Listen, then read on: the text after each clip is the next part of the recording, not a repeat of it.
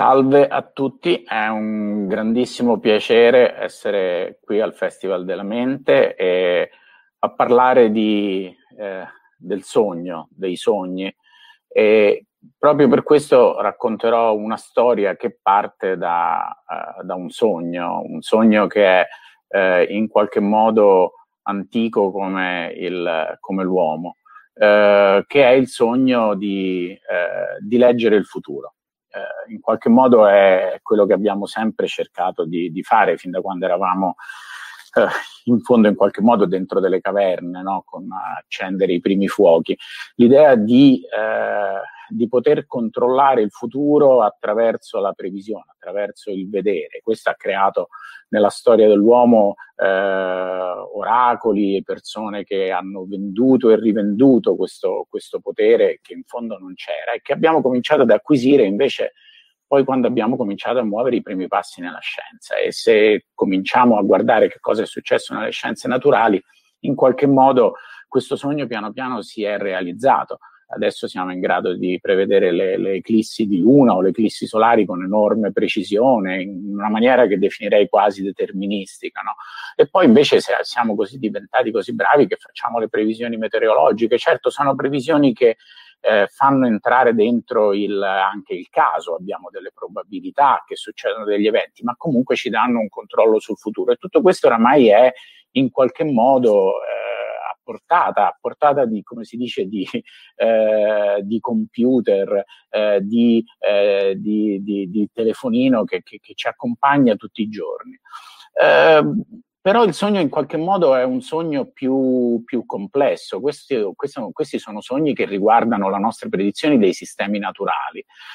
Eh, mentre invece la nostra ossessione poi del, del, di questo controllo del futuro, questa voglia di impossessarci del futuro, in realtà è, si ferma e si è fermato per tantissimo tempo proprio davanti all'uomo, davanti all'individuo, davanti alla società. In qualche modo non siamo riusciti per lunghissimo tempo a ingabbiare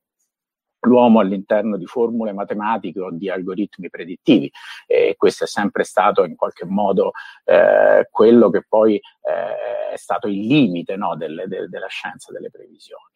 Eppure, eh, proprio in questi ultimi anni invece abbiamo ricominciato a, a, a, sognare. E questi sogni diventano però dei racconti di fantascienza in qualche modo,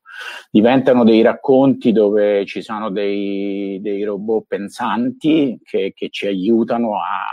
a comprendere e a vedere il futuro, a immaginarlo, a leggerlo, a prevederlo, come abbiamo visto in, in, in, in tantissimi libri eh, di fantascienza. Eh, dove questi sogni ogni tanto purtroppo diventano anche degli incubi, diventano degli incubi dove questi robot diventano oppressivi, eh, ci rubano il lavoro o addirittura in qualche modo diventano anche eh, dei robot assassini. Eh, eh, e, e ci, questo sogno in qualche modo diventa anche qualcosa che ci, eh, ci dà inquietudine, ci, ci impaurisce. Purtroppo però, non purtroppo, purtroppo non è la parola giusta, in realtà questa idea che tutto viene ad avvenire, questo sogno è, è, è in un futuro lontano, è, è, falsa. Noi in realtà questo sogno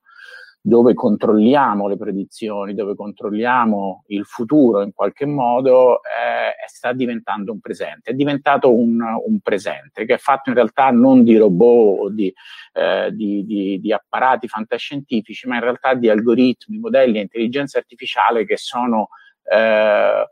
eh entrati nella nostra vita in una maniera molto meno plateale, molto meno, eh, come dire, teatrale, ma in qualche modo oramai pervasiva eh, nelle, nelle, nostre esistenze. E, e, se dobbiamo fare un pochino, eh, tracciare l'inizio di, di, di, questo sogno, simbolicamente comincia in un piccolo paese del, del Midwest degli Stati Uniti, eh, dove un, un genitore eh, manda una lettera aperta ad un importante giornale eh, accusando una, una, grande catena di distribuzione commerciale di stigare la propria, la propria figlia, che era ancora minorenne, eh, a comportamenti eh, sessualmente pericolosi, in quanto la, la, la, ragazza riceveva costantemente da, da, questa grande compagnia di distribuzione delle, eh, delle pubblicità su pannolini, su, eh, su prodotti premamame e quindi il genitore si era veramente stizzito dicendo ma perché questa, questa, eh, questo tipo di pubblicità, questo tipo di eh, di bersaglio su, del, su, su, una, su, una, ragazza minorenne, eh, purtroppo eh, il padre eh, poche settimane dopo deve eh, scrivere una lettera, una lettera, di scuse ufficiale eh, perché in realtà la figlia era eh, davvero incinta. E la, la grande catena di distribuzione in realtà eh, quello che aveva fatto era solamente di dar seguito a degli algoritmi predittivi che guardando attraverso la, la storia degli acquisti delle persone, delle ricerche delle persone sui, sui siti, era in grado di stabilire con una grande eh, precisione se una persona è, eh, era in attesa eh, di un bambino o no. E questo è in realtà eh, fu un grande scandalo in quegli anni eh, ma è, è, qualche modo, è in qualche modo qualcosa che è comunemente usato oramai da tutte le grandi catene eh, commerciali. E, ed è entrato nella nostra vita non solo per prevedere che cosa, che cosa appunto se noi poi siamo eh, più predisposti a, a, certi prodotti o no, ma in realtà addirittura per eh, avvolgerci all'interno di predizioni eh, che dicono quali saranno i nostri bisogni, che cosa ci piace, che cosa ci può interessare. Qualcosa, in qualche modo siamo diventati costantemente avvolti da un eh, come degli abiti eh, algoritmici che attraverso quella che è la nostra storia sul, su tutti quelli che sono i, i nostri eh, device, i nostri eh, telefoni, i nostri computer, riescono a captare, a catturare quali sono i nostri interessi e poi confrontandoli con quelli di altri milioni di individui, in qualche modo creano dei profili che sono in grado di prevedere quale musica ci piacerà, eh, sono in grado di prevedere eh, quale film ci, ci, ci, piacerà. E tutti noi torniamo oramai a casa la sera stanchi e ci facciamo suggerire delle cose, oramai ci stiamo eh, in qualche modo affidando a questi, a questi, algoritmi nella nostra vita perché ce la rendono in qualche modo più, più eh, più facile, più eh, eh, ci permettono di, o almeno noi pensiamo che possiamo esplorare meglio quello che c'è intorno algoritmi che in realtà poi cominciano a determinare anche la nostra vita. Tutti noi abbiamo sui, eh, sui dispositivi di telefonia mobile, eh, abbiamo delle, delle, de, de, invece di usare come, come facevamo, io non so quanti eh, delle persone che ascolteranno questo talk si ricordano di quando giravamo nelle macchine con degli stradali, delle specie di enciclopedie che avevano dentro tutte le strade, dovevamo aprire, cercarle. Adesso in realtà tutto è a nostra disposizione sul telefonino e non solo, però ci dice qual è la strada migliore, ma l'intelligenza artificiale ci consiglia anche come evitare il traffico, come evitare le zone congestionate e così via, cioè in qualche modo realmente diventano una guida costante della, della nostra vita. Eh, consigli che sono su tutto oramai, che, che, che quando, eh, quando, noi oramai entriamo eh, in una libreria, anche lì una volta eh, cercavamo dei titoli, eh, in qualche modo sfogliaviamo curiosamente, oramai invece andando su un, su un, sito web, quello che troviamo è già tutto quello che, che l'algoritmo pensa che ci può interessare. Tutto questo, come, come dicevo poco fa, è, può essere anche tranquillizzante, rassicurante. In realtà dobbiamo eh, immaginare però che questi algoritmi predittivi toccano le nostre vite eh, in una maniera molto più eh, sottile. Eh, molte persone della mia generazione, quando magari devono chiedere un mutuo, andare a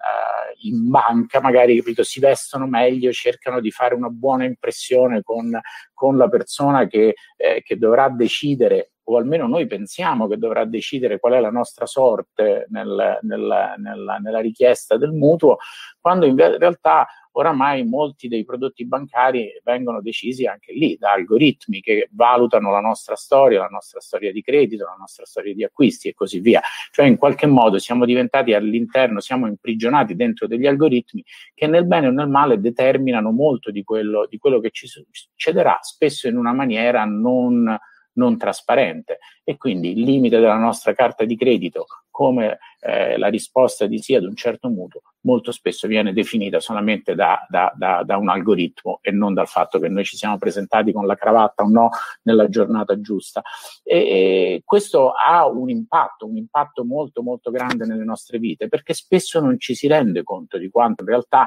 questo, eh, questo mondo di algoritmi oramai sia eh, completamente intorno a noi e questo in qualche modo questo sogno, questo che pensavamo essere un sogno di poter prevedere l'individuo, di poter prevedere i gusti, di poter prevedere i nostri bisogni, in realtà diventa una realtà che ci avvolge costantemente nel bene e nel male.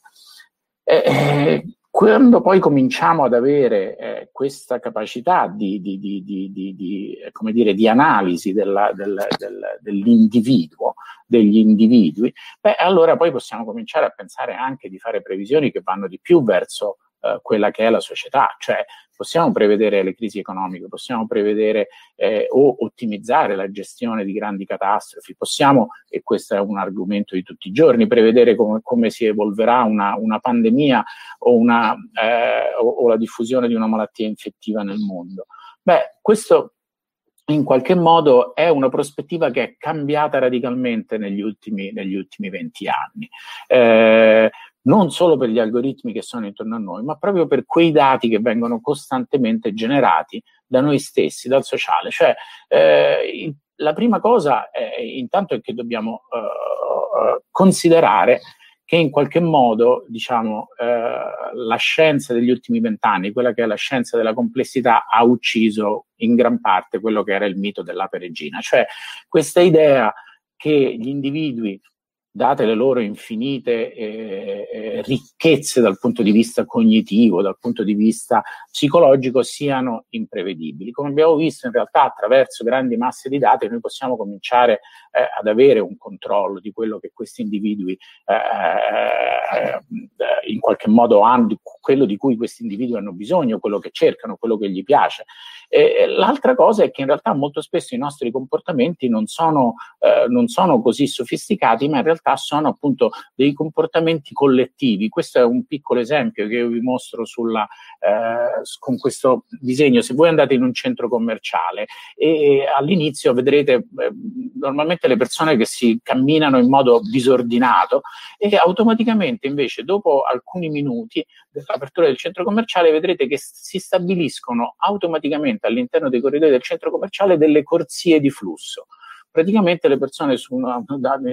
sulla destra andando in una direzione, sulla sinistra in un'altra eh, e addirittura si possono mettere degli ostacoli proprio per favorire la, la, la, formazione di queste corsie. E uno dice: Ma che cosa succede? Come fanno queste, queste, persone a coordinarsi tutte insieme per decidere queste cose? In realtà, questo è uno delle, dei classici esempi della complessità in cui molti individui che in realtà compiono dei, dei, dei, un pensiero molto semplice, guardano solamente i loro vicini, in qualche modo creano dei fenomeni collettivi su grande scala che, eh, che possono essere previsti. Questo, in qualche modo, questa scienza permette di cominciare a pensare che nonostante il eh, diciamo, il corpo sociale, la società è, un, è formata da eh, elementi che sono gli individui di enorme complessità, poi spesso quello che noi vediamo è molto più semplice e se abbiamo i dati necessari possiamo prevederlo.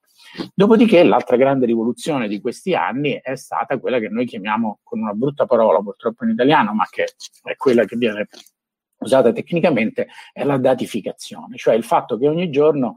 il, eh, eh, il, nel nostro mondo vengono eh, prodotti più dati socio-economici eh, ogni anno. Nel nostro mondo vengono prodotti più dati socio-economici di quanti ne sono stati prodotti in tutta la storia precedente dell'umanità. Questa è una crescita esponenziale della quantità di dati che non solo sono eh, diciamo prodotti, ma sono anche adesso in un formato che è fruibile, cioè sono digitalizzati, possono essere assorbiti dalle macchine, dagli algoritmi in maniera estremamente veloce. Quindi in qualche modo abbiamo creato finalmente un sistema di, eh, di acquisizione dati, di lettura di tutto quello che è il sociale, di tutto quello che è la società e gli individui che è assolutamente senza, senza precedenti. Eh, qui vi faccio vedere dei, dei, dei, dei piccoli esempi, come eh, questa è una, la semplice eh, mappa di, di mobilità a, a Parigi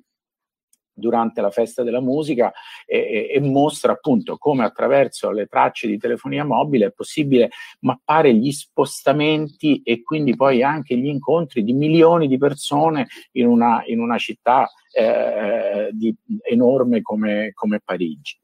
Questo, eh, come potete immaginare, il fatto che noi abbiamo questa capacità di guardare dove andiamo, come ci muoviamo eh, e chi incontreremo nei nostri spostamenti è rivoluzionario, ma forse è ancora più rivoluzionario eh, situazioni come questa in cui vedete tutti quelli che sono i messaggi che vengono scambiati su Twitter il, il 15 di maggio eh, prima delle, delle, proteste a Madrid eh, eh, che, che, che, diedero vita al movimento. Eh, quindi in qualche modo, vedete, noi adesso nel, nel, nel, nel eh, attraverso tutto quello che sono eh, eh, i, i, social network e vanno da Twitter a Facebook, a Instagram, a tutte le piattaforme che usiamo costantemente nella nostra vita, siamo in grado non solo di eh, di vedere in qualche modo quali sono i nostri gusti, ma in realtà realmente di guardare al, in, in, tempo reale qual è il modo di pensare delle persone, qual è il, eh, il, eh, eh i, nostri, i nostri interessi e addirittura in una maniera che è così capillare proprio perché le macchine hanno acquisito anche il potere di poter leggere e analizzare quello che noi, eh, che noi scriviamo o, la, o, lanciamo dentro, dentro, eh, dentro le, le, reti sociali. Questo per esempio è un esperimento che eh, vedete, vedete, qui, eh, che eh, riguarda, in qualche modo definisce un termometro della felicità, l'hanno chiamato eh, Edonometer, un gruppo di ricercatori del, dell'Università del Vermont. Quello che loro fanno è di ogni giorno leggere tutti i, i, i tweet che vengono prodotti negli Stati Uniti e dopodiché il computer legge questi, il contenuto di questi tweet e poi assegnando un carattere emotivo alle parole e alle frasi che vengono prodotte dentro tweet attraverso eh, delle tecniche che sono molto molto ben eh, stabili, stabili in, in, in, nell'analisi psicologica di quello che, che, sono i messaggi delle persone, i dialoghi, e riescono a stabilire in qualche modo una, una, una barra della felicità rispetto alla società americana. E vedete infatti come questa raccoglie estremamente bene il picco della felicità eh, nel 2018 è stato il giorno di Natale, eh, mentre invece il picco più basso è, è stato durante la, la, il mass shooting a Las Vegas e in realtà poi questi dati possono essere, come dire, disaggregati cercando parole specifiche, cercando eh, significati eh, eh, emotivi particolari e quindi in qualche modo riescono realmente a darci una mappa anche di quello che è nostro, la nostra, uh, la nostra dire, visione eh, emotiva e sentimento emotiva rispetto, rispetto a, al mondo. Beh, questo in realtà negli anni scorsi ha creato quella che chiamiamo la narrativa dei big data e che si è spinta addirittura a dichiarare quella che era la morte della teoria, cioè a un certo punto Chris Anderson su Wired, che è, eh, era eh, nel, nel, 2008 appunto in qualche modo il, il manifesto della, diciamo, di questo nuovo approccio tecnologico al, al, al mondo e alla società, eh, arrivò a dire, beh in realtà noi a questo punto possiamo smettere di farci delle domande di teoria, possiamo prendere tutti questi dati, introdurli dentro delle macchine, degli algoritmi e questi ci daranno delle risposte, ci daranno delle risposte risposte di previsione, ci daranno delle risposte di analisi e anche se noi non le capiamo, a questo punto è poco interessante. Eh, l'importante è avere queste risposte. Lui addirittura chiudeva questo articolo dicendo è il momento che la scienza impari da Google. E perché? Que- quello perché proprio in quegli stessi anni c'era stato un famoso eh, esperimento che è quello di... Eh, Google Flu Trend, cioè eh, una, gli ingegneri di Google con un colpo di genio avevano detto ma ogni anno per monitorare l'influenza negli Stati Uniti vengono spese enormi, enormi risorse, vengono collezionati diciamo, tutti i dati dei pazienti che vanno dentro una rete di ospedali, eh, vengono aggregati e questo poi dà alla fine l'andamento della stagione influenzale negli Stati Uniti. Però in tutto questo processo quello che succede è che il dato in realtà è sempre eh, un po' vecchio, è indietro di un paio di settimane. Tutto questo processo di, eh, di, di analisi, di collezione, analisi dei dati dà, un, dà, dei risultati che sono in realtà eh, due settimane indietro rispetto tempo, alla, alla, alla data attuale cui, a cui i dati vengono ricevuti. Questo eh, per gli ingegneri di Google era inaccettabile, dicevano ma noi in realtà abbiamo miliardi di ricerche sul nostro eh, sul nostro motore di ricerca, su, su, Google, noi possiamo isolare tutte quelle ricerche che riguardano parole chiave che sono in qualche modo collegate all'influenza come febbre, tosse, eh, mio figlio è malato e così via, e poi usare questi, questi, questi dati calibrarli su quello che è il, il, lo storico in qualche modo, cioè su quello che poi è il segnale che è considerato la, la, la, la verità, cioè quello di, del Center for Disease Control, ma in qualche modo a questo punto, una volta che noi abbiamo, eh, come dire, eh, eh, sistemato il nostro sistema, lo abbiamo calibrato opportunamente, a quel punto noi guardando le ricerche in tempo reale possiamo avere un termometro della stagione influenzale negli Stati Uniti in tempo reale e poi usare anche degli algoritmi per fare delle previsioni nelle prossime settimane. Beh, questo all'inizio fu un grande, un grande successo, è stato un grande successo che poi in realtà ha presentato dei problemi, ha presentato dei problemi proprio per quella mancanza in qualche modo di, eh, eh, di, di teoria, cioè questo tipo di approcci sono degli approcci che vengono definiti ogni tanto di scatola nera perché in realtà un processo di questo tipo non ci dice realmente cosa sta succedendo dal punto di vista dell'infezione, della, della stagione influenzale, ma ci sta attraverso dei dati che vengono definiti dei, dei surrogati, ci sta dicendo quale può essere probabilmente eh, l'andamento eh, nel, nel, paese, ma non ci dice se ci sono eh, quale, qual è realmente la, l'aspetto di quella particolare stagione, quale famiglia virale dell'influenza, come è andata la campagna di vaccinazione e così via. Questo ha creato poi negli anni dei problemi, ad esempio c'è stata la pandemia, in quel caso molte delle ricerche eh, della pandemia influenzale del 2009, in quel caso molte delle ricerche si interessavano di più al, diciamo, all'aspetto di, eh, di, paura o di, eh, di, curiosità rispetto a un nuovo virus e non realmente davano uno specchio di quali erano il numero di casi, quindi bisogna, gli algoritmi sono stati cambiati. Poi nel, nel 2013 ci sono stati altri problemi dovuti ad, altre, ad altri cambiamenti del, del motore di ricerca. In realtà tutto questo è per dire che bisogna stare molto, molto attenti quando, eh, quando si eh, analizzano e si usano questi dati all'interno di, eh, di, scatole nere. Tant'è vero che in poi in qualche modo negli anni, in questi ultimi anni, soprattutto la narrativa rispetto ai big data si è trasformata. Sì, bisogna stare molto attenti ai big data, ci sono eh, in realtà sono molto sporchi, sono, eh, quello che si cerca spesso è un ago in un pagliaio andandoli a guardare, ci sono tutti quelli che vengono definiti eh, i bias, cioè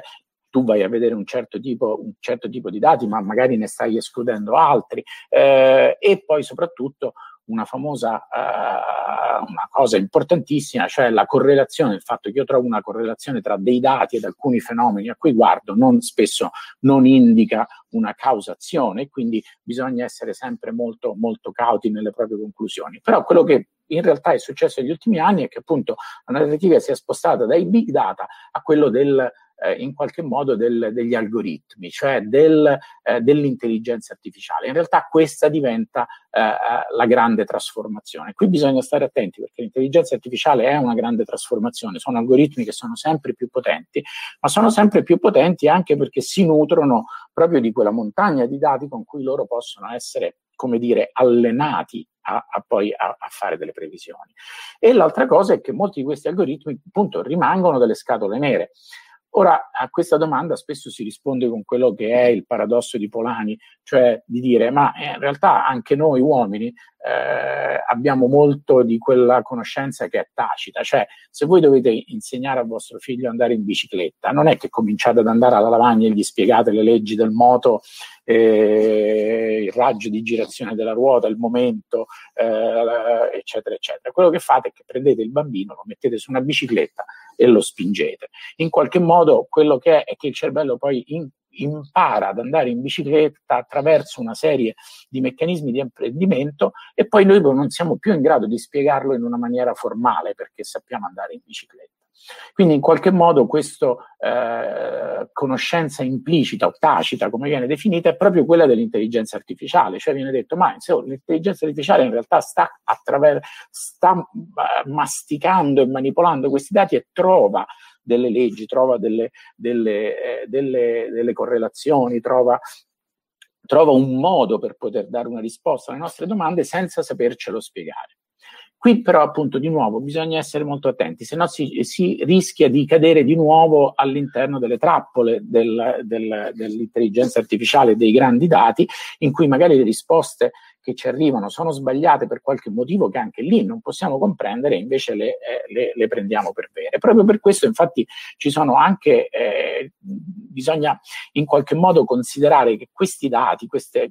cioè in qualche modo eh, non sono sempre la risposta finale, cioè noi dobbiamo dare una struttura a questi dati e questa, dobbiamo avere una comprensione di questi dati che ci permettano poi di avere una leggibilità di quella che è l'informazione che ne estraiamo. Citando Poincaré, l'accumulazione dei dati non è scienza più di quanto un mucchio di mattoni non sia una casa, alla fine ci vuole un'architettura e se l'intelligenza artificiale a creare questa architettura diventa molto importante riuscire a spiegarla, quindi riuscire ad aprire queste, queste scatole nere. Proprio per questo quello che si dice adesso in questi ultimi anni è che sì, la teoria è morta, ma lunga vita la teoria, proprio per quello ne abbiamo bisogno. Noi vogliamo passare da,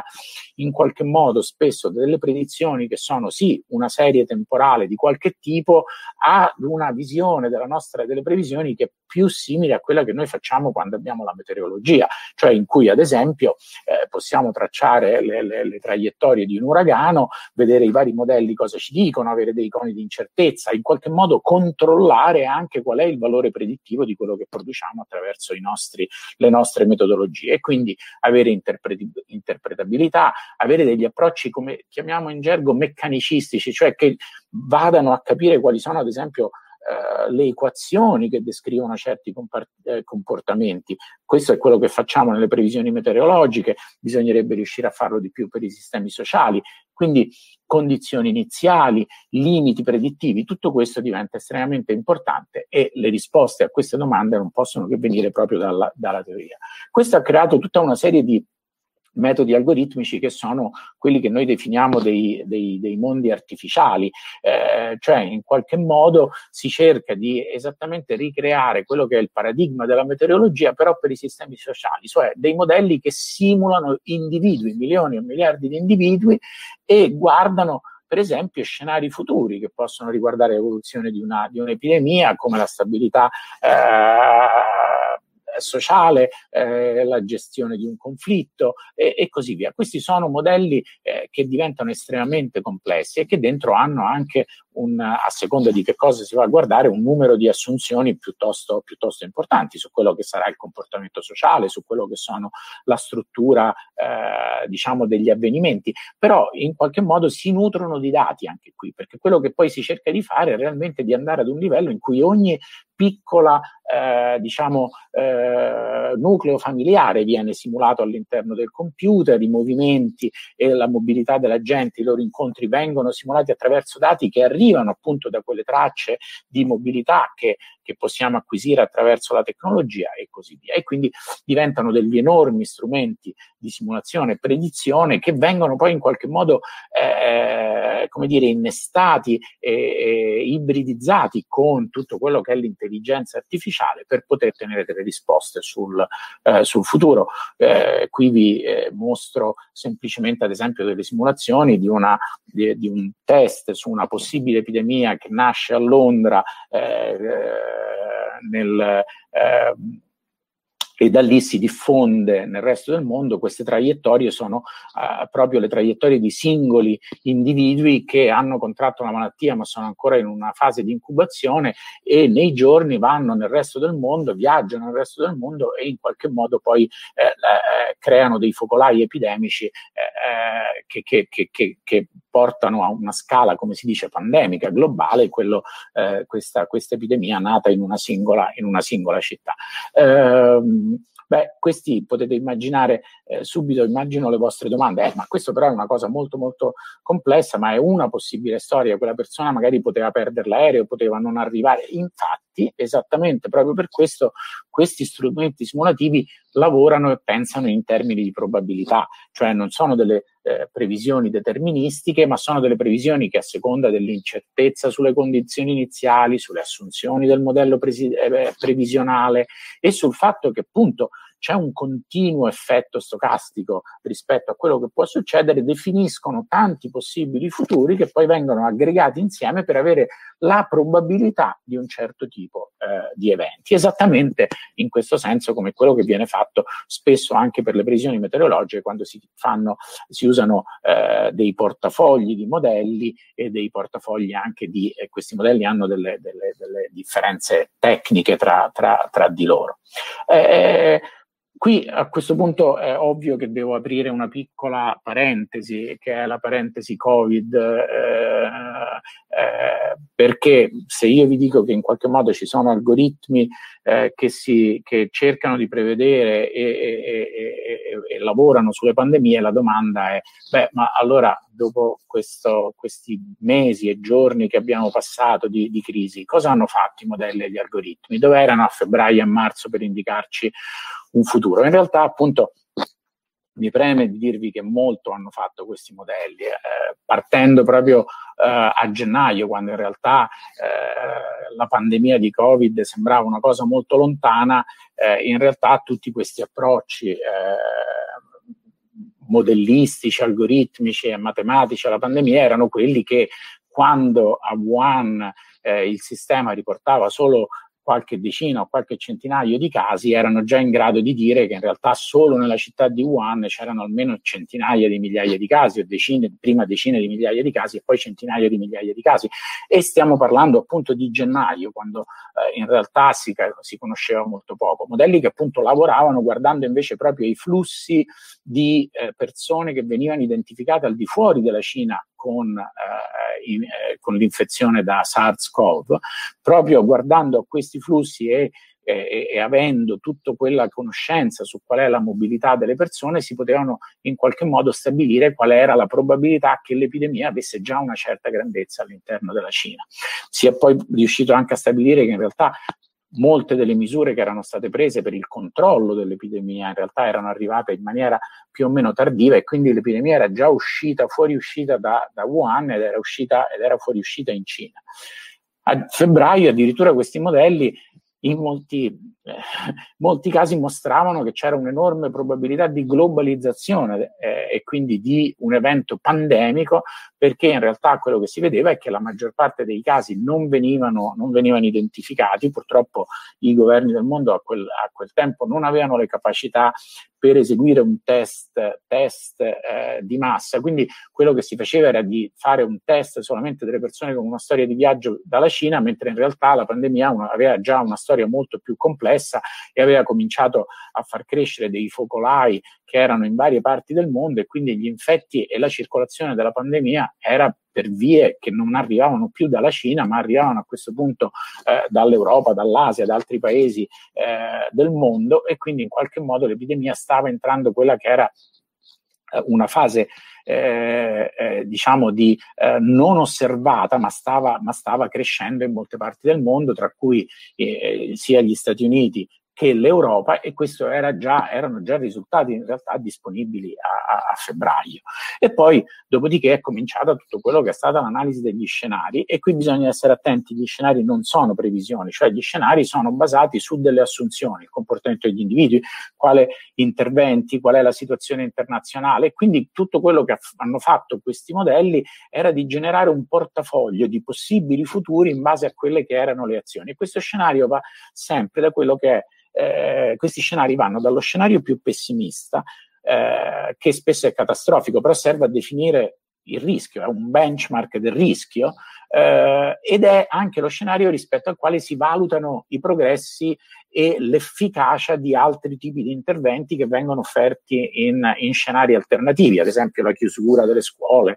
la, la chiusura eh, o di, di, di, eh, di, alcune zone del, de, de, de, dei vari paesi, oppure il fatto che si, si, si, si abbia una certa eh, quantità di smart working e così via. Tutto questo viene offerto come, come scenari e, e, che vanno appunto normalmente da quello più pessimista a quello più, eh, più, eh, diciamo più ottimista, che spesso è basato sul fatto che c'è una serie di interventi che sono calibrati in maniera molto attenta. Questi scenari poi vengono dati a tutte le varie unità di, di, di, di, crisi, task force, e poi la decisione, qui è importante dirlo, non è dei modelli, la decisione poi è è, delle, de, de, è, una scelta politica che viene fatta in base a tantissime altre considerazioni che sono economiche, di risorse, di capacità del sistema sanitario di poter eseguire certi scenari e, e, e quindi poi di valutare qual è il rischio invece che alcune cose, eh, cose non funzionino. L'importante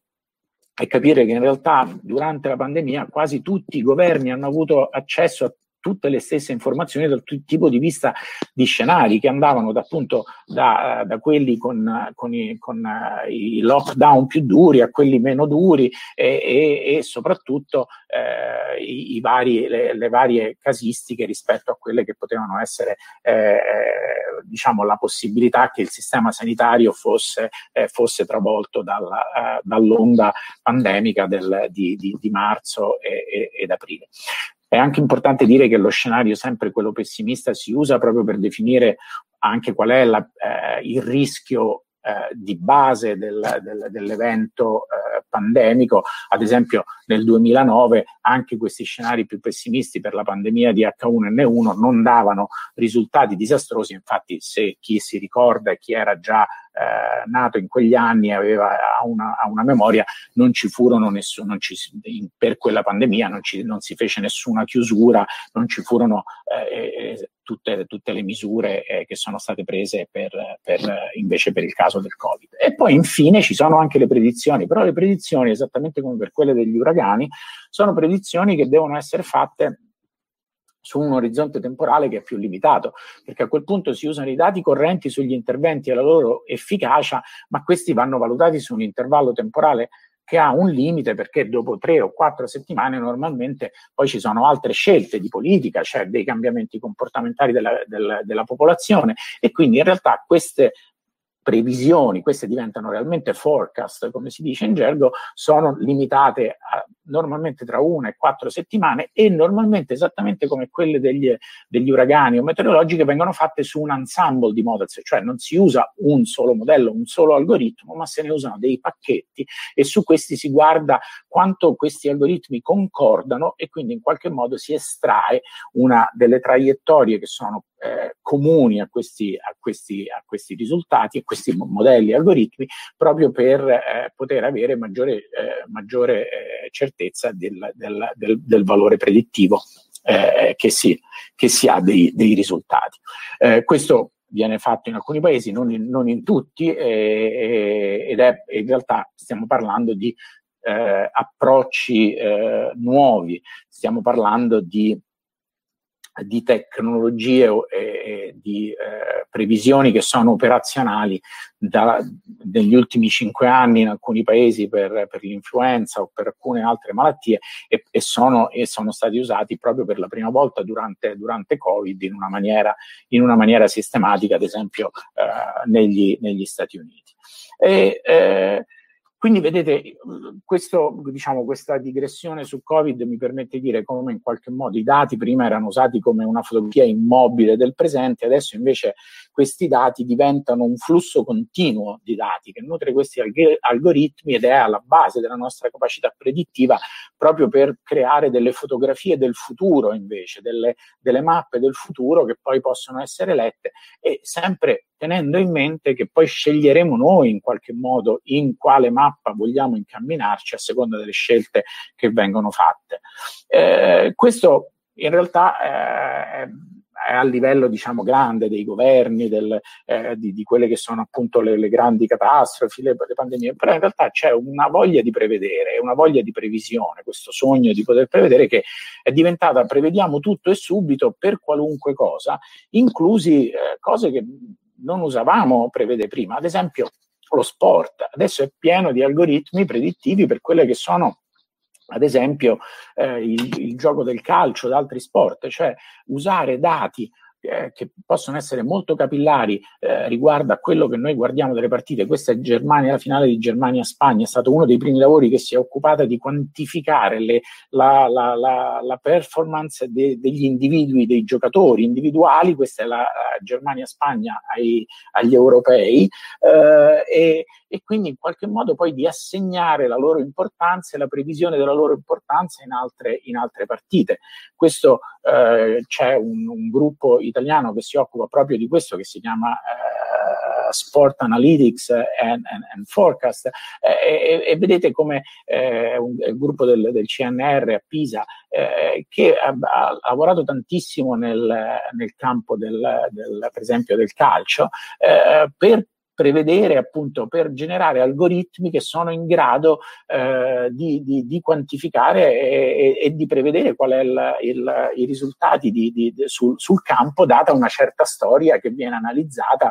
di partite precedentemente. Eh, allo stesso tempo il tipo di dati è realmente capillare, cioè vengono guardate tutte le cose che possono avvenire sul campo da gioco e da questo poi si valutano anche quelle che sono eh, ad esempio alcune caratteristiche dei giocatori come in questo caso caso la loro centralità nel flusso di gioco che poi permette anche di avere delle stime numeriche, della quantificazione numerica del valore dei giocatori che poi viene messo in relazione a quello che è il valore della squadra la loro utilità nella squadra. Quindi vedete, cominciamo ad avere, vivere un mondo algoritmico che in, in qualche modo eh, quantifica cose che noi fino a poco tempo fa consideravamo inquantificabili tra cui per esempio anche quante copie venderà un libro. Questo è un lavoro che è stato fatto ultimamente, anche lì possiamo raccogliere la storia di vendite di eh, milioni di titoli nel mondo e cercare di capire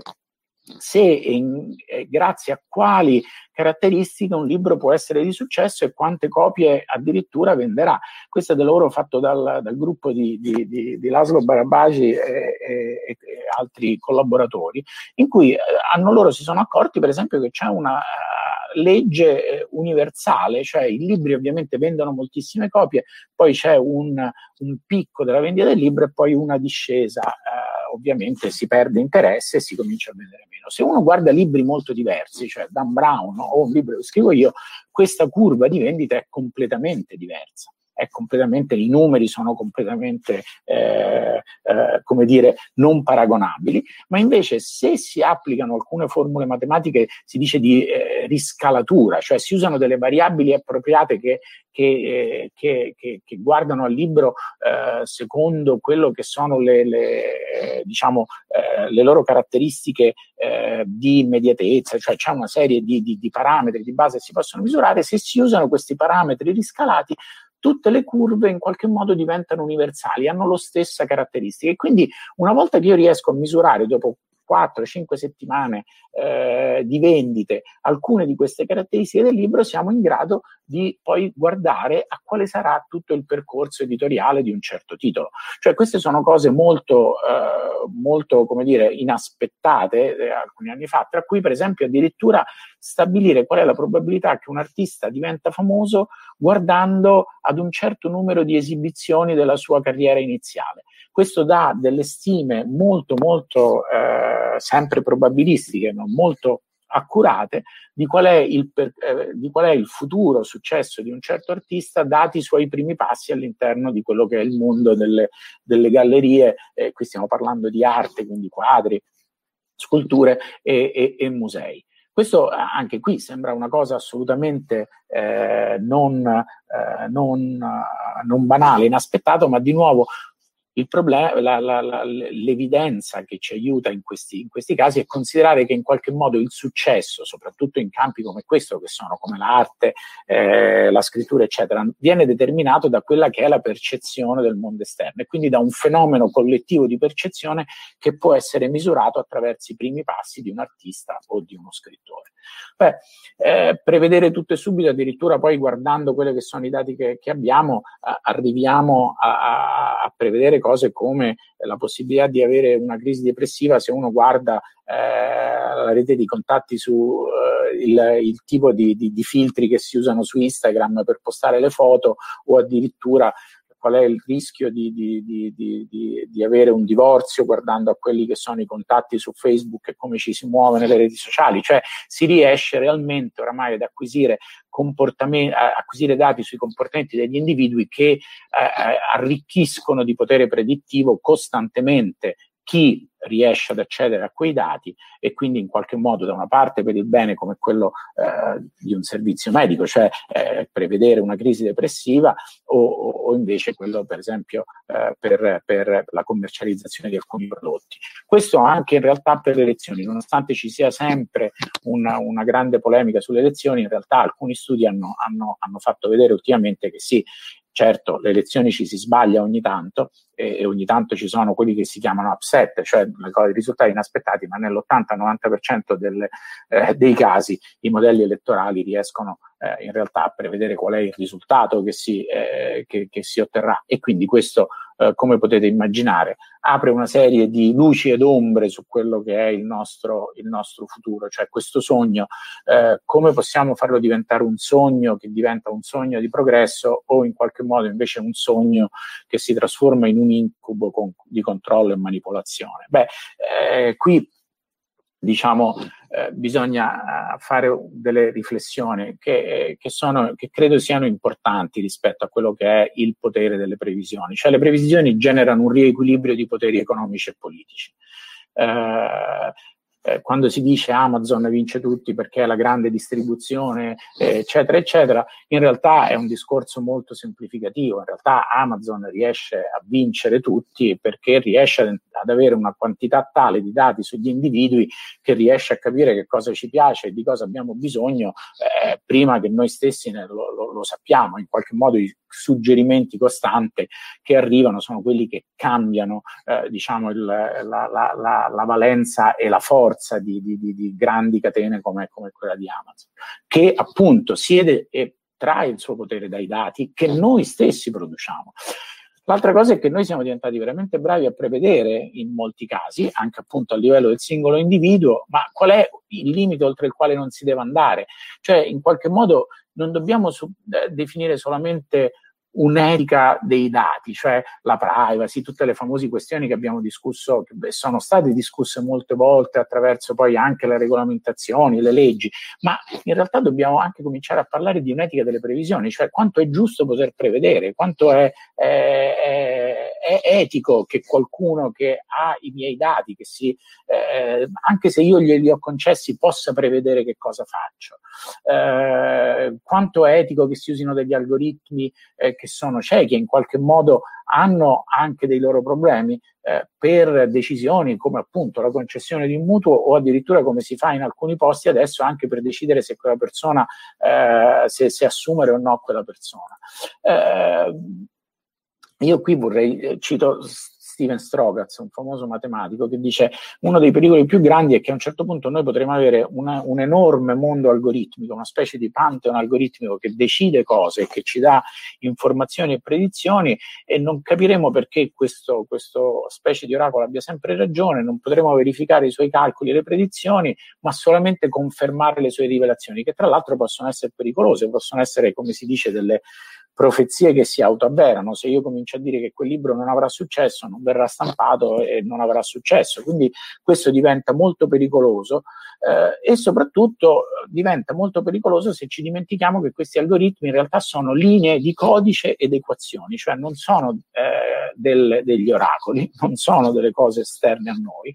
ma in realtà non sono altro che lo specchio degli uomini che li programmano e dei dati che ingurgitano e quindi in qualche modo diventano eh, lo specchio di, di chi li produce.